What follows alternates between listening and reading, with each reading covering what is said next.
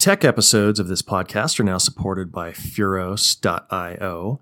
That is F U R O S.io. Furos is a Denver cloud consulting firm. And chances are, if there's a big building in downtown Denver with their logo on the outside of it, Furos has got people in there doing some very interesting work that has an impact on those businesses. They focus on AWS, cloud, consulting, and their mantra is simple hire the best people they can, pay them really well, and let them work on challenging, interesting projects that have impacts on the business. So if you are struggling with the cloud, and I know that's a really overused word in the tech space, and projects aren't getting done and you need some help, look them up. Furos.io. That is F U R O S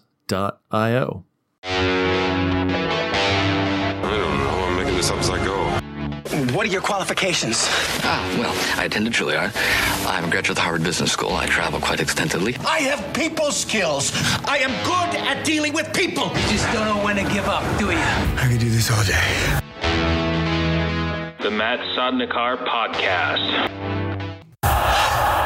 Oh, welcome to the podcast. This is Matt Sodnikar. I'm sitting here with my longtime friend Scott Hogg. He's the CTO of Hexabuild. He's a fellow podcaster. Uh, we're talking about the small world of tech and cycling. And thank you for the the Bike MS donation. That's why we're here. But I would have done this regardless. So Scott, welcome and thank you. Oh, thank you, Matt. Uh, it's a it's a pleasure to be here on your on your podcast. Yeah, we share a common interest in cycling. We also share a common interest in kind of raising money for charities through Yeah. cycling. And we've done Courage Classic to raise money for uh, Children's Hospital of Colorado. Uh, you're raising money for uh, multiple sclerosis. Uh, so absolutely happy to do that. Yeah, thank you. And the the shout outs to our uh, common connections were Megan Hottman, the cyclist lawyer, uh, Dan and Kelly Cooper from Flippin' Flapjacks, and then uh, if you're listening to this, you'll have to look at the the photo from Mark Walcott, mutual friend, and this will go under the premature celebration from a bike race. This photo, it's awesome. So, Yeah. Yeah. Um, Megan Hottman, her company, The Cyclist Lawyer, they sponsored uh, Bike to Work Day aid station uh, recently, and they gave out uh, three feet to pass Yep. cookies to let people know about you know three feet to pass. Although the cookies were eaten by cyclists, not drivers. uh, but yeah, so it's great to you know have organizations like hers helping to support cyclists and uh, and organizations like Bicycle Colorado helping cyclists stay safe, you know, on the roads out here and and allow you know drivers and cyclists to to share the road. hopefully Mhm. hopefully well i knew that you were a cyclist but you know you this race photo how long did you race and like what like Uh, what category did you end up and like, Yeah, what was your I've, favorite I've events? raced for a lot of years, uh, and I haven't I haven't been racing lately. I've kind of maybe outgrown it a little bit or gotten a little older. I raced in my twenties for a team up in Boulder, which one? uh, Morgul Bismarck. Oh, yeah. way back when, and you know then- randy gaffney Oh yeah, yep. Randy and I are good friends. We've gone on a lot of bike rides together. So great guy. Yeah, nice uh, fun fun to be around. I really like Randy. Um, yeah, absolutely. And then raced in uh, the 2000s here for Twin Peaks Racing for a number Alright. of years. So yeah, I, I love love riding and love riding quickly. yeah, if I can. excuse me yeah i noticed that when we did the courage classic you know before we started recording it's like i saw you at the start you went up fremont pass like a rocket and disappeared like three or four turns away and then i saw you at the finish line so I can tent, personally yes. attest that you do ride fast, especially uphill. oh, thank you. Yeah. Yeah, I just love being out outdoors. In Colorado, it's the, it's the best. what was your favorite racing style? Did you like the distance or the crits? Or did you have a Uh, yes, I liked crits with a hill. ah? A crit with a circuit with a hard hill in it. So I could get back up to speed with the other sprinters and then have an okay sprint at the end. Crits with a hill. I know that Yeah. sounds weird. That's my thing. uh, Awesome. Yeah. What was the last race you did? Do you remember? oh, maybe um, Yeah, some different races in in 2013. I think was my last year racing. So I haven't raced since then. Yeah. Still been riding for fun. Yeah, my last like road race, I may have done the Bannock Criterium, and that could have been five or six years ago. A Bannock Criterium was always uh, sketchy. It was always dramatic, and there was always plenty of places to have incidents. Uh, Oh, Denver yeah, potholes quick, and Denver streets. Yeah, yeah, exactly. quick. Same thing like City Park. Always dramatic. Always eventful. yeah. I don't think I've told this story on an episode, but my first bike race, I did a citizens race in Parker, and it was the Main Street Criterium. Hmm. And so Mhm. I thought I was pretty hot stuff because I had finished third in the citizens division, and Mhm. it was like 12 guys in a field and 15. One guy was wearing sweatpants. One guy had on like I think a styrofoam cooler for a helmet. And Ah. so I thought I was I came in third. I still have the little plexiglass trophy. So I thought it was pretty hot stuff. Next year, joined a team, did that same race, and I got my doors blown off. Like I got pulled like after three laps. And As long like, as you beat wow. the guy with the primal uh, Pink Floyd Dark Side of the Moon jersey, you're good. I call that a win. oh man, no kidding. or beat somebody, right? beat somebody. Yeah. Yep. Yeah. Yeah, we talked about, you know, if you've been a long time running or cycling uh, participant in Colorado, you can't help but encounter the flippin' flapjacks folks. Yeah. See them at many of the local races, really appreciate their support. And you've had them as a guest on your show. It was great to hear hear that episode. And so, yeah, I'm looking s- forward to eating some more of their pancakes here this year. I still remember that episode because we were in Dan and Kelly's kitchen, and um, the dog just comes over and just starts snacking. it was like, all right, I think it was this. I think it was Sadie at that point. Just Uh-huh. dogs just munching, and it's like that's what I love about doing these things is that it's in effect live, and it's just you got to roll with it. You know? Mhm. yeah. So tech, yeah, we worked together. God, that's five years ago? I Mhm, think, yeah, and a uh, while. just just enjoyed working with you. You know, like on the the pre-sale side, it was fun just going in and talking to potential customers and clients, and just basically having conversations. You know, that was that was always fun to go out with you on those. Yeah, I liked I liked that. I liked your uh, your podcast you did with uh, Aaron Bach, uh, VP of Software Development at Four Winds. Interactive, about how vendors typically engage with customers and Oh, how yeah. how customers can be turned off by certain approaches and how really developing a relationship, but a relationship that isn't fake, that's really based on real value proposition and, and what you can offer them, but in a in a nice and professional way. I, I really I really like that style. I really like your style, and I Oh, really thank you. loved going on sales calls with you and and meeting with customers and helping to give them the right solution they need at the right time. You know, that's what it's all about. Right. And not selling them whatever you have in your bag or whatever's, you know, in, you know, the, to make the quota or whatever, because Mhm.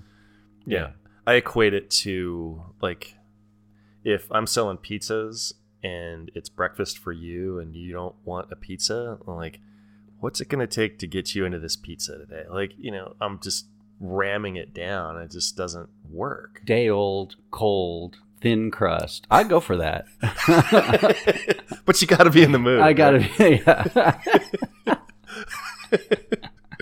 Uh, you can sell me a pizza for breakfast. Yeah. I'm pretty easy. I think at the end of the day, like if I had to choose between making the sale or having the the customer or clients respect, I'd rather have the respect. If it was a Mhm. coin flip between the two, oh, absolutely. Yeah. just because I'd, I'd rather have that develop into a relationship. And Aaron's a perfect example of that. And Mhm. it's interesting that you found that one kind of at all the episodes because Mm-hmm. I met him at Sea Level at Mile High, and the episode and the relationship started by kind of a mutual um, dislike for like the the pushy vendors, Mhm. and uh, we're gonna be on a panel together, and like we share Netflix recommendations. He's he's Mhm. it's we've built a friendship, and like that's great. Mm-hmm. And so I just I like doing that and just kind of being like earning his respect in that way. Mhm. Yeah, you want to do you want to do business with with friends and people you like as people, but you know, it when it comes to business, there ultimately has to be you know some real tangible reason to to work together. And, Yeah. and if that works out and business transacts, that's even better. Right. But it can't be the basis for what's happening there. Yeah. Yeah. And I I look at some people and I know them in this marketplace and, and not just in tech, but across multiple industries, multiple products where mm-hmm. they are from the outside a successful salesperson or account executive, whatever you want to call it. But mm-hmm. I just couldn't do business like that. It's just not my style. Mm-hmm. Just and, and it's fine, right? Everybody's different and things get done differently. But just I, I like at the end of the day, excuse me, just kind of being who I am and liking that. Mm-hmm. But Absolutely, I think that's that's the right approach. If I was a customer, that's the one I would uh, I would gravitate towards. yeah. Mhm. And not to say that I don't use some psychological tactics or some things to advance or trial close and things like that, Mhm. but in in general, it's a legitimate curiosity. Mm-hmm. And then like, look, let's not waste our time. Just Mhm. shoot me straight. I'll tell you if this is going to work, and you tell me if you think you need it, and then Mhm. let's sort of build it out from there. Mhm. But otherwise, like, I'm not going to try to. you know, do the Ben Franklin trial close. Yes, yes, yes. You know, whatever or whatever that that method is, right? oh, all the methods. Oh, Uh, yeah. Is it spin selling? Is it challenger sale? Is it Right. read all these books, use all these techniques? It's kind of fun. How about we just have a conversation and be honest with each other? Yeah, Let's try that novel approach. totally not ready for that. In tech, that requires human interaction, and some people don't like human interaction. yeah, you're you're one of the good ones that can have a conversation and just I think that great blend of uh, immense knowledge, but also personality and just like an enjoyable experience, right? So just hey, talk to Scott. You know, he'll he'll figure it out for you, and your head won't explode. Yeah, but you start with the business value proposition. You start with, you know, why would the technology enable your business? Why would it help your customers? Why would it help your conversion rate of your retail site? How would it help you do more business or do better business or service your customers or let's say it's a municipality how or a state, how would it help you service your citizens or your you know ci- citizens better? How would it help you distribute you know content in your message better? How would it support your your mobile app? How would it support you know your your websites that you want to be you know broadly internet reachable those kinds of things? You know how would it help your business? That's always a good place to start. And then the technology can fall out from there. But people don't buy the technology in and of itself that's not the ends to a means it it's it's got to be you know you start with the start with the end in mind as stephen covey said you know you start with first things first you know and you work your way down to those details about technology decisions or You're configuration the- commands yeah, you're selling the hammer, but it's not you're selling the hammer. It's because you want to hang your your awesome Mhm. cycling photos from the 50s, right? Mhm. Have that experience. You know, Mhm. build the shelf for your your wife or whatever it is. But that's the Mm-hmm. ends to the means. Not like you know, hey, how many hammers can I put you down for? yeah people don't go out and buy physical servers or virtual cloud instances just for the heck of it it's, it's related to an application that's driving some you know business need you know some business analytics you know need or or what have you or just transacting more business or faster business for them Right. Yeah. Mhm. Well, and it comes from, I think, at a very high level, like listening and being curious and going in. So you talk about the business case, right? Mhm. And it could be multiple technological applications that fall out of that. Mm-hmm. But unless it serves that higher level, which mm-hmm. is sort of nebulous and undefined, and mm-hmm. taking a um, a salesperson or a consultant to actually come in and like, what is going on here? What what do you need? Not what do I have? What do you need? That's where it really works. Yeah. For, in your business, you know, just lifting and shifting to the cloud isn't transformational and isn't necessarily a cost savings and doesn't give them better performance. But maybe if you can do things in a in a cloud native way oh, now there's cost savings. Now there's performance improvements. Now there's scalability that we didn't have before. Now there's survivability, uh, high availability that was difficult to achieve with an on-premises solution. Uh, or, or when does it make sense to shift it back in, Right. in-house? You know, uh, so you have those types of conversations with the customer. You know, uh, how could they leverage the right platform in the right place at the right price point to achieve the best results for their customers yeah that's how the conversation starts Right. Mm-hmm. And I also like to take it one step further and tell them what's not going to work and what they don't need. mm-hmm. And I've actually got a lot of business that way by saying, we're not a good fit. I know somebody that is, but we're not. And Mm-hmm. Yeah. rather than trying to jam that peg into that hole, Mm-hmm. you know, so and you've helped them even if you refer them to the right expert and being in this industry for a long time you have a lot of connections and you know how to how to integrate or how to pull the right people together to to help the customer and, and i think even if you just left it at that the customer would have a good impression of you and and want to engage and talk to you in the future when Mhm. something does arise yeah. Mhm. Yeah. And I, I like getting to the point where I've got somebody's personal email or their cell phone and Mm-hmm. just, and just texting them interesting things about just building that relationship, Mhm. but, you know, just being legitimate about it. Yeah Well, um, probably a good way to segment or a good time to segue segue to Hexabuild. So, um, let's talk a little bit about that because you've talked to me a couple times about it, and I think I'm almost quite grasping it. okay. Uh, yeah, Hexabuild is an IPv6 consulting and training company. So, professional services around Internet Protocol version 6, which is a next generation Internet protocol. And we, we don't see, as users of the Internet, the protocol that's being used behind the scenes to allow us to go to a web page. But there's a protocol that sits behind there, and a protocol, just like anything, it's it's a handshake of how you communicate, how two computers talk to each other and that protocol is like how we engage on a on a phone call, right? How um, hello, who are you? Hello, you know, and you negotiate a connection, and that's what's going on behind the scenes. IPv4, IP version 4, which is the current version that's used on the internet, uh, has smaller addresses. You can think of it as like seven digit dialing on a Okay. telephone. Its addresses were smaller, so you had fewer phones. We have so many things on the internet now, so we, we need to go to 10 digit dialing. Maybe I'm dating myself, remembering when that transition occurred. Many younger people are like, "What? I use a phone as a phone? No, I never call people on the phone." Uh, and so, um, IP version six is this next generation internet protocol, and kind of like airline pilots, you know, their their measure of success is to never appear in the news.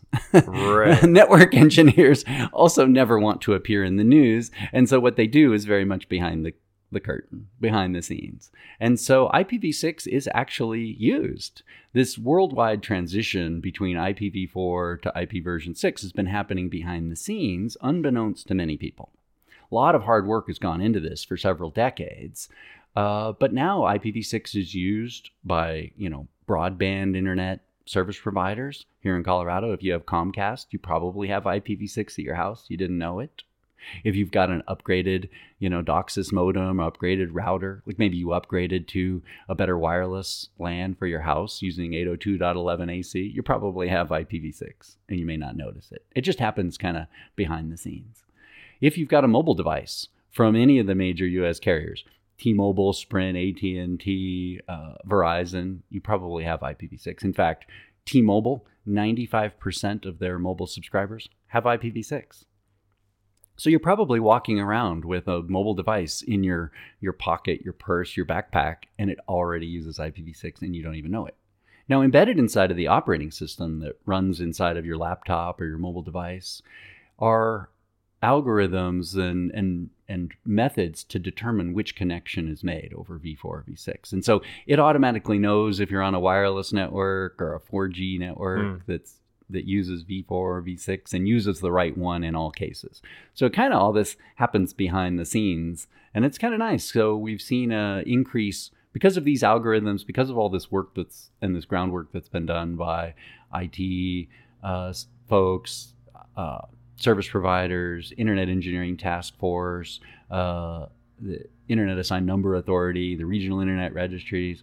This trans- transformation is happening kind of behind the scenes. And so now, you know, in the United States, we're close to about 50% IPv6 utilization. Of course, it depends on where you measure. Certain countries have a really high percentage of IPv6. Uh, India, maybe six, over 60%. So those countries who are more aggressive about innovation and internet innovation have a higher use of IPv6. So you, United States, pretty competitive in a global marketplace there. Uh, but people have IPv6 maybe at their homes or in their pockets, but not in the office. Hmm. Or maybe a company is deploying cloud servers or services or a mobile app that don't take advantage of this. And recently, there have been uh, studies shown that show that IPv6 is faster than IPv4. I can go into kind of the nitty gritty, nerdy details about IPv4 and network address translation slowing down connections. IPv6 doesn't use any of that, so it's much faster. So, really, you would, and built into the algorithms in the operating system, it chooses the faster one, chooses the one that's better, and uh, sometimes has a preference towards IPv6. So, if you're if you've got a company that's building a mobile app or you're or you're doing things on the web or you're selling things on the web or you're communi- and who doesn't communicate with customers, partners, suppliers, vendors, everybody on the internet, you want to be able to be reachable by the broadest internet population as fast as possible. But then too if you're a business and you provide internet access to your employees, your end users, you want them and they're probably going out to the internet and accessing internet applications or public cloud infrastructure applications to get their work done, you would want them to have the best end user experience and you should provide them IPv4 and IPv6. So that's kind of where Hexabuild is coming from is uh, we want to enable businesses, we want to enable them to take advantage of these benefits of plentiful supply of global addresses and 10 digit dialing on the internet to connect all the things to the internet of things uh, the broad internet reachability that affords a business, but then also the speed and performance. so, yeah, and I think uh, so. If anybody's interested in those things, that's what that's what Hexabuild enables businesses to do. what is your podcast? Because for those details, I, I know for a fact that there's hopefully some people that are listening that would really like to get granular into Mm-hmm. that. What is what is your podcast? yeah, we have a podcast called the IPv6 Buzz podcast. It's just IPv6 Buzz. Um, you can search for just IPv6, just like it sounds, IPv6 Buzz, like a B podcast uh, on packetpushers.net. You can just type in IPv6 Buzz on any of your favorite podcast apps or go to packetpushers.net and look for IPv6 Buzz in the list of podcasts they offer. Cool. Yeah. Um, so Hexabuild is uh, a coming together of some of us old school IPv6 uh, nerds. uh, Ed Horley uh, led the California V6 task force and authored the book Windows IPv6 Administration for Apress. Um, uh, Tom Coffeen out of Phoenix, uh, formerly with Infoblox and Limelight Networks, he authored the O'Reilly book, IPv6 Address Planning. I wrote a book on IPv6 security and been involved in the Rocky Mountain IPv6 task force. The three of us were involved in the Infoblox IPv6 Center of Excellence. Infoblox being a, a DNS DHCP IP address management platform used by many large enterprises. So we all had a common interest in IPv6 and then thought we'd form a company. Uh, our fourth musketeer is uh, Steve Rogers, uh, longtime sales operational uh, e- expert with a ton of uh, industry experience, uh, also based out of California. So we're kind of spread out. It's a small team right now, but uh, that's that's who we are, and that's the podcast that we do uh, called IPv6 Buzz. Cool. so on IPv4, so that's Mm-hmm. is it possible that that protocol, it's a protocol, correct? I want to get the terms Mhm. right. Mhm. Could you run out of addresses for stuff on the internet? Is that Mm-hmm. where this came from? Is that like say with the explosion of laptops and Mhm. routers and cell phones and Mhm. IoT that s- at some point on IPv4 it couldn't get on the internet? Is that the possibility? Yeah, we there's a shortage of these public addresses, which are the non-unique uh, addresses that are used in the core of the internet. Okay. There has to be uniqueness of an address. Right. Two people can't have the same physical home address. They'd be getting their mail from Right, each other. right. Same kind of thing. Two people can't have the same phone number. You know, there would be collisions and all kinds of things. So you need to have a unique address. And these addresses are very are, you know, binary kind of addresses that aren't very humanly readable. We type in uh, www. dot, You know, example.com into our web browser. That gets converted on the back end with domain name system into an address and then the connection makes is made with these machine readable addresses. We don't see those usually behind the scenes uh, but that's what's that's what's happening. So with ipv4 we've had this shortage for decades. Hmm. so what we used is this network address translation where we converted some of these private addresses to public addresses and there was this this nat function network address translation. It occurs in our home broadband internet routers. It occurs at the internet perimeter for an enterprise between the private enterprise network and the public internet. So these NATs have been perpetuated, and we go through many of these NATs oftentimes. And so it ends up creating an internet that has these local kind of pockets of uniqueness, but there's no end to end uniqueness of connections. And so every time you go through the a, a NAT function, it causes some uh, performance degradation.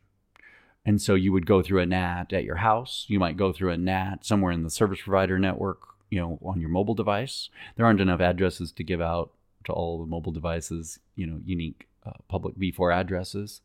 Uh, and then when you go into a cloud environment, on the other end, on the server side, you may go through proxies, load balancers, NAT functions, even NAT in your container infrastructure there could be NATs there. So you may go through several of these between the end user who's looking at the content and the server using IPv4. Now with IPv6, there's none of those. None of those translators exist in the connection path between the source and the destination, between the, the sink and the source. And um, so it's native end to end using native addresses.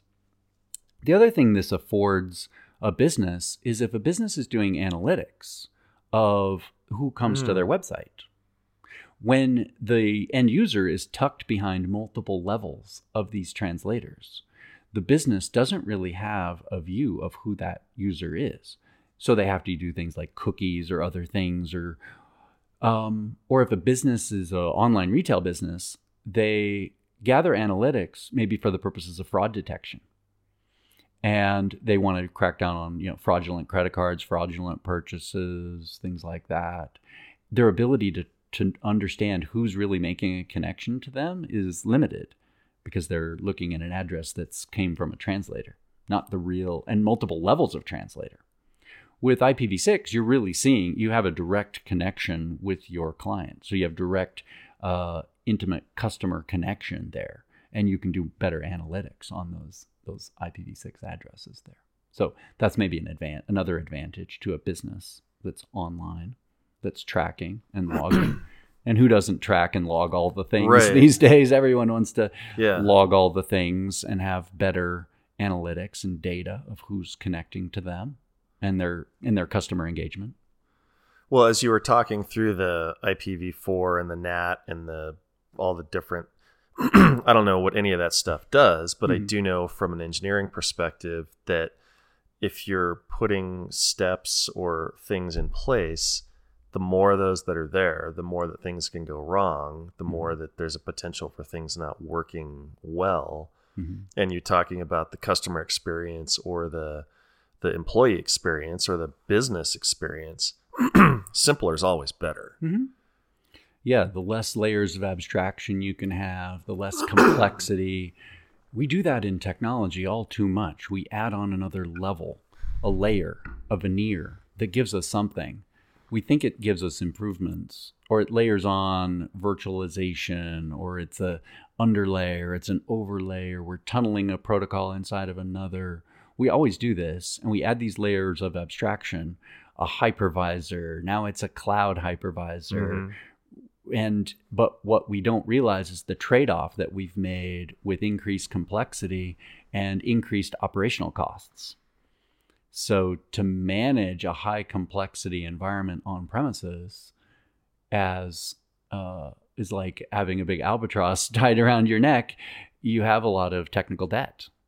When you can divest yourself of some of the the management of the underlying infrastructure and those layers of abstraction to a public cloud infrastructure provider, now you've gained you know some benefits and focused on your your core business, focused on the application, which is the key differentiator for your business, and divested yourself of doting on all those underlying layers of abstraction that just mm-hmm. eat up tons of unproductive time, have sunk cost.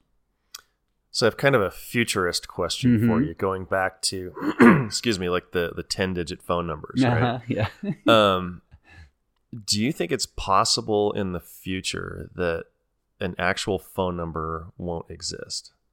Because I haven't had a landline for I don't know ten years, right?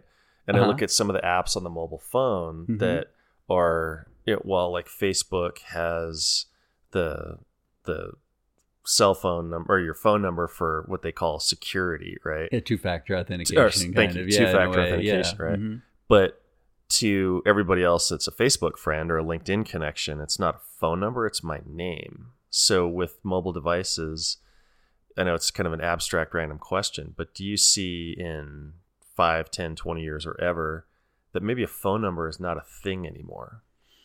Yeah, I could see that. Um, yeah, I could see that kind of a future. We want to remove. So the addresses that are used on the internet are very much about topology and geography and and uniqueness and the point of attachment of that thing to a network and where to find it to be able to communicate to it. But things are mobile. Things move around. A server could be in New York one moment, but if it fails, we want it to appear in San Francisco the next moment and not have the end user know any Mhm. different. So we want to remove geography from, and we want to remove topology and connectedness and geography from the service. And so we do that. We do that in the cloud. That's one of the things the cloud allows us to do. Right? A server could be in two places at once, or we turn up one in New York and then t- immediately turn up another one in San Francisco, and we only paid for one server at a time, Mhm. rather than have two data centers, one running idle in San Francisco, waiting for New York to fail. You know, we'd have to build all that infrastructure ourselves and and all that complexity. So we want to remove, um, yeah, just thinking very creatively here. Yeah, you want to remove the name from the number, the underlying you know details. So you abstract that service and the name of that service through a URL, through something else. We we do this because passwords are terrible. You know, you have username and password. It's only something you know and it's highly susceptible to error. And but people like simplicity, so they choose simple passwords. So we resort to other things like using two-factor authentication, your phone, or a hard token or something Mhm. like that. You see a token hanging out of a laptop or tied to someone's badge. You know, they have a token that gives them then it's something they have. You know, a CAC or a PIV card if you're in the government. You have another form of authentication. The other thing is, um, well, back to IPv4 versus IPv6. Who goes to their bank and you go to it from a different computer or from work one day, and the bank says, Aha, I see this isn't the normal computer you use to come to the bank. You've used username and password. Let me ask you your three secret questions. It's because the bank is trying to look at your address, uh, your IP address, your internet protocol address that you're using to come to the bank. They're grasping at straws to try and protect your bank account. And so they've used address. But they've used a V4 address that's behind a NAT that's Hmm. not really your address. So they're using an address that was only temporarily your address. So, but if you used IPv6, if the bank used IPv6, they would track you and they might know your address and they might have some greater direct uh, information about who you are and where you're connecting from and stuff. So, um, yeah, so I think in the future we will use more names. It's going to be easier for people. We want to make it simpler. We abstract the service from the location and where things exist. The customer just cares about the service, and we want to give them the best end user experience. And so, yeah, we want to use names that are humanly readable. We want to make uh, biometrics. We want to just look at our phone and have it recognize our face. We want to just to recognize our phone number and and try to get away from usernames and passwords Mhm. that are highly susceptible to error. Uh, have low sophistication, easy to guess, easy to hack. Tie it to a physical thing, a multi factor authentication, tie it to an address of where you're really coming from to gain greater authenticity of who we're talking to on the internet. That's, yeah, that's absolutely where we're going. Mm-hmm. Well, and you talk about the passwords, excuse me, and that that drives me nuts because I got caught up in that Marriott breach, and I got the oh. thing where it's like your no mm-hmm. financial data, but it's like, hey, your password and your email were compromised, and mm-hmm. so over the course of I think an hour one day at work, I was sitting there going through and updating through a. Oh, yeah. I do have a, a password manager on my phone, but what I notice are the discrepancies across um, Chase and U.S. Bank and Capital One and all this, where like some of them have the you can see your password, right? And you'll type it in, and some of them are just like you can't see it and it doesn't match. And I'm like, well, what number did I did I type Yeah. wrong, right? Yeah. And so it was one of the most frustrating things Mm-hmm. I'd experienced because all I'm trying to do is just type in two words that match, and then Mm-hmm. they're all formatted differently. One has to have the uppercase and the symbol and the letter, Mm, and it has to be this, has to be this, has to be that. And I'm and I'm smart enough to know that, like, I don't want to do the same password for all of my financial, Yeah. all my login Yeah. data, but um actually somebody we worked with Mm-hmm. before like uh hunter was telling me he's like i put in like um like a song lyric so like words and spaces and things like that i was like Mm-hmm. great you know and so there was one that was like kind of i do this Three random words or something. Yeah, and that kind of go together that Yeah. then maybe you can remember Right. as a human. yeah so like Yeah. a picture Make well some sites accepted that Mhm. some are like all right well we need a symbol and a number and i'm like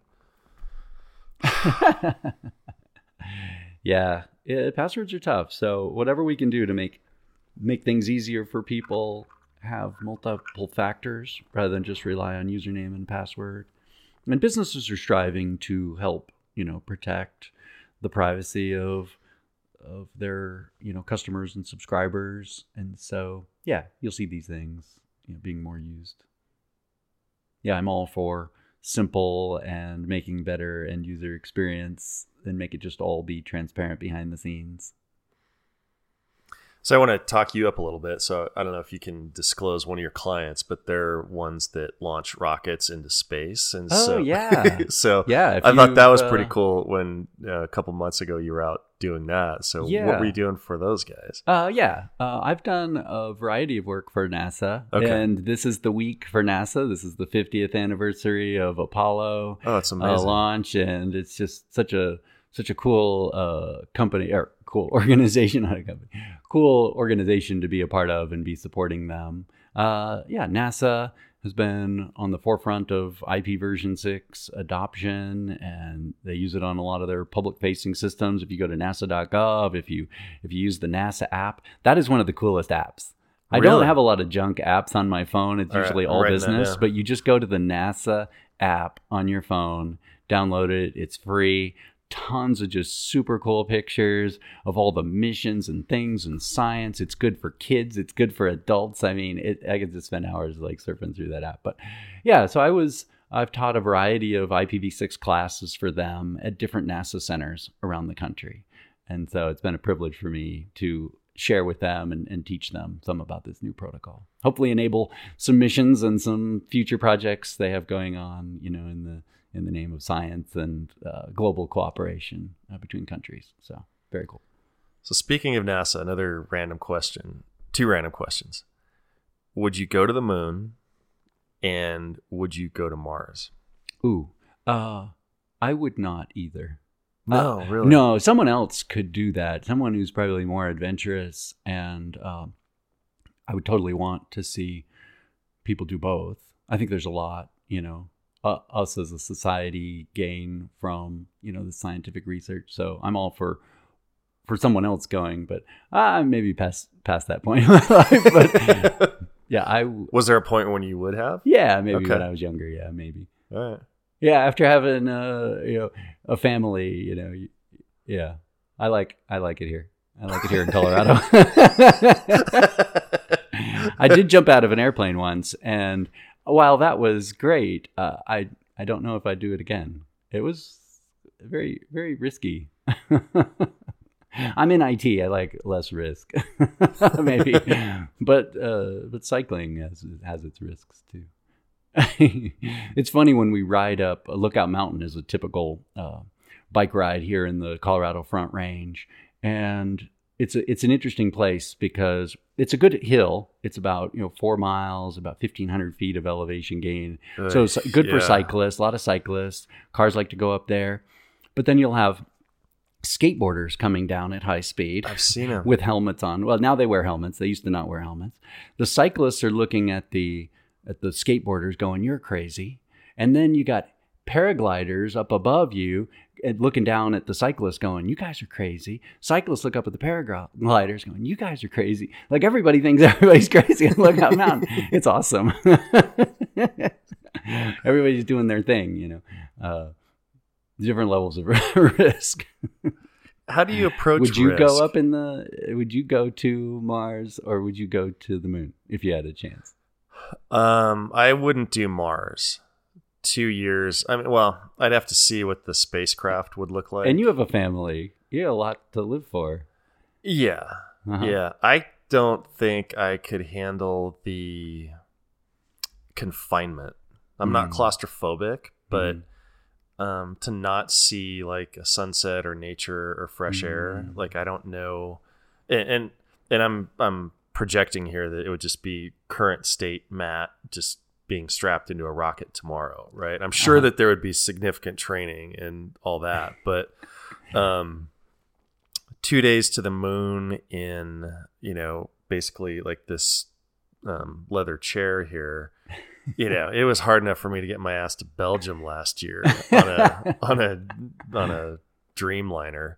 mm-hmm. Um, I would lo- I would go into space. I think if it was like you know an afternoon, I'd love to see the curvature of the Earth Oh, or be you know cool. experience Mhm. weightlessness. Mhm. Um, I don't know. It'd be a coin flip on the moon, but Mars Mhm. definitely not. Yeah, they were doing a thing. Um, uh, you know, they were doing a lot of television episodes about Apollo 50 year anniversary. They had uh, shown a newspaper clipping after, uh, you know, those astronauts had seen Earthrise, Mm-hmm. had seen the Earth rise from the moon, and the Flat Earth Society had said at that point, you know, oh wow, in 1968, we, we really need to rethink uh, our whole, you know, thing here. And it's funny that in 2019 we still have people who think the Earth is flat. we had a Flat Earth uh, Society conference here in Boulder this year, and the newspaper headline was "People from around the globe come to." Boulder for Flat Earth Society meeting. I loved it. Yeah, there's two words in that headline that are by their very definition not flat. I try to be open minded and, you know, no deal breakers for anything, but I would have to say that if, you know, you're a flat earther, a Nazi or the Klan, like that's our discussion's over. I don't care if you're donating millions to charities and stuff like that. There's just some fundamental differences that Mhm. I just couldn't get past. And like Yeah. the flat earth is yeah. Well, yesterday, uh, my my son and a friend and I we hiked a 14er here in Mhm. Colorado. Very Colorado thing to do, and I got to the top, and it's not flat. It's rugged and bumpy, and there's a lot of stuff going on when you get to 14,000 feet. Uh, I mean, it, in Colorado, nothing's flat. right right I want to go back to a question before our moon discussion. You talked about risk, Uh-huh. right? And how do you process that in your your business and your Mhm. your day to day life? hmm I think you know you hit on it. You know, keeping things simple, uh, having repeatability. I think you know in in your business, you know that when you help a customer deploy, you know, uh, cloud infrastructure, you want to start out the first time, do it right the 1st Mhm. time. You want to deploy that infrastructure with with scripts. You want it to be be repeatable. So, and you want it to have all the right things in it right from the start. Uh, you want it to uh, to have all the security, all the guardrails, all the all the you know economic and cost controls right from the beginning. And as they move from you know development phase through to testing, QA, into production, you want them to all look the same. So you mitigate risk by having repeatability uh, and always, you know, and maybe doing the, the same thing Mhm. all the time um, or planning it out well in advance. You just don't hike a 14er on a whim. You gotta, gotta plan it. You don't go on a bike ride on a whim. You're like, oh, do I have my pump? Do I have a spare tube? Do I have, you know, Yeah. a light and a reflector? You know, do I have a helmet? You know, you you plan, and so uh, that that preparation, that planning, pays dividends for sure. You know, whether you're uh, getting outdoors or deploying public cloud infrastructure, yeah. So you want it, uh, yeah. And you know, if you're deploying that public cloud infrastructure, you want to you know set it up right from the beginning with all those best practices and and turn it on with IPv4 and IPv6 right in the development stage. And so it's no drama when it moves into test and into production. And so there's a lot of repeatability and a lot of you leverage your best practices throughout your whole uh, life cycle of deploying an application or a service. Yeah, I agree. And I've had to learn that the hard way that um, some organization and planning, you're going to pay the penalty at, at one end or the Mhm. other, right? Yeah. And it's going to be either putting out fires on the back end without planning, or Mhm. it's going to be the the tedious and and from me, from my perspective, the tediousness and the the planning and the Mm-hmm. at the front end and thinking about those contingencies and not winging it taking the extra time and Mm-hmm. like you know a month in the front of something could pay off dividends down the road Yeah. you know? And so sometimes it's helpful to have an expert help you with these things. Whether you get on your favorite search engine and look, you know, top Yeah. 10 things to bring when you're hiking a 14er, Right. or best things to take on a bike ride, or asking for some professional services, you know, guidance um, uh, to get the, you know, to get set up and off on the right track. I think sometimes that pays dividends.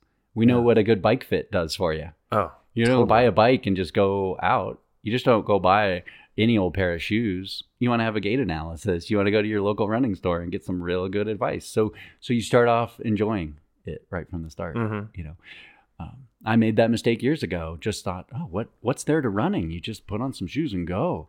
But my form was terrible. I got injured. I ran into all kinds of problems and didn't like it as much. When I got some expert advice to coach me on how to run, which is weird, like, because doesn't everyone just naturally as kids know how to run right from the beginning?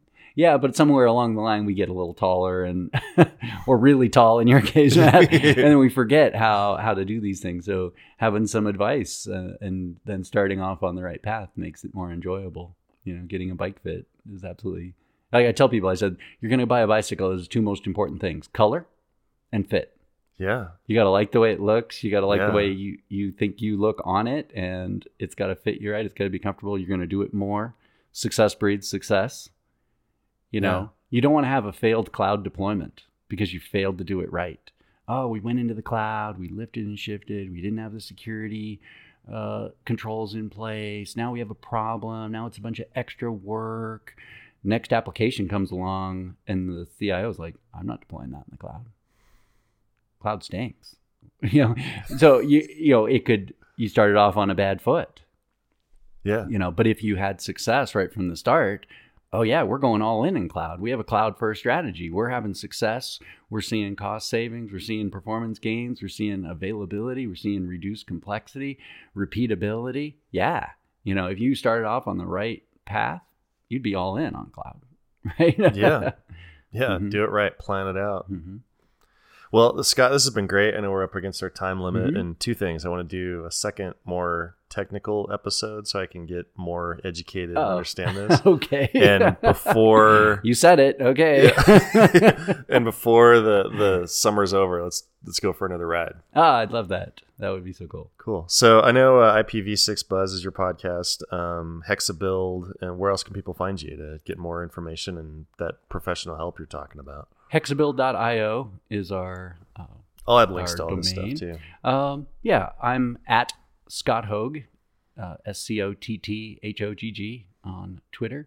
Uh, I do write for NetworkWorld.com and I write for Infoblox.com, the IPv6 Center of Excellence uh, community there. Uh, so those are places you'll find me. Awesome. Great to see you again. Thanks for Yeah. the donation and thanks for the time. Thank you so much. I- Awesome. this is fun.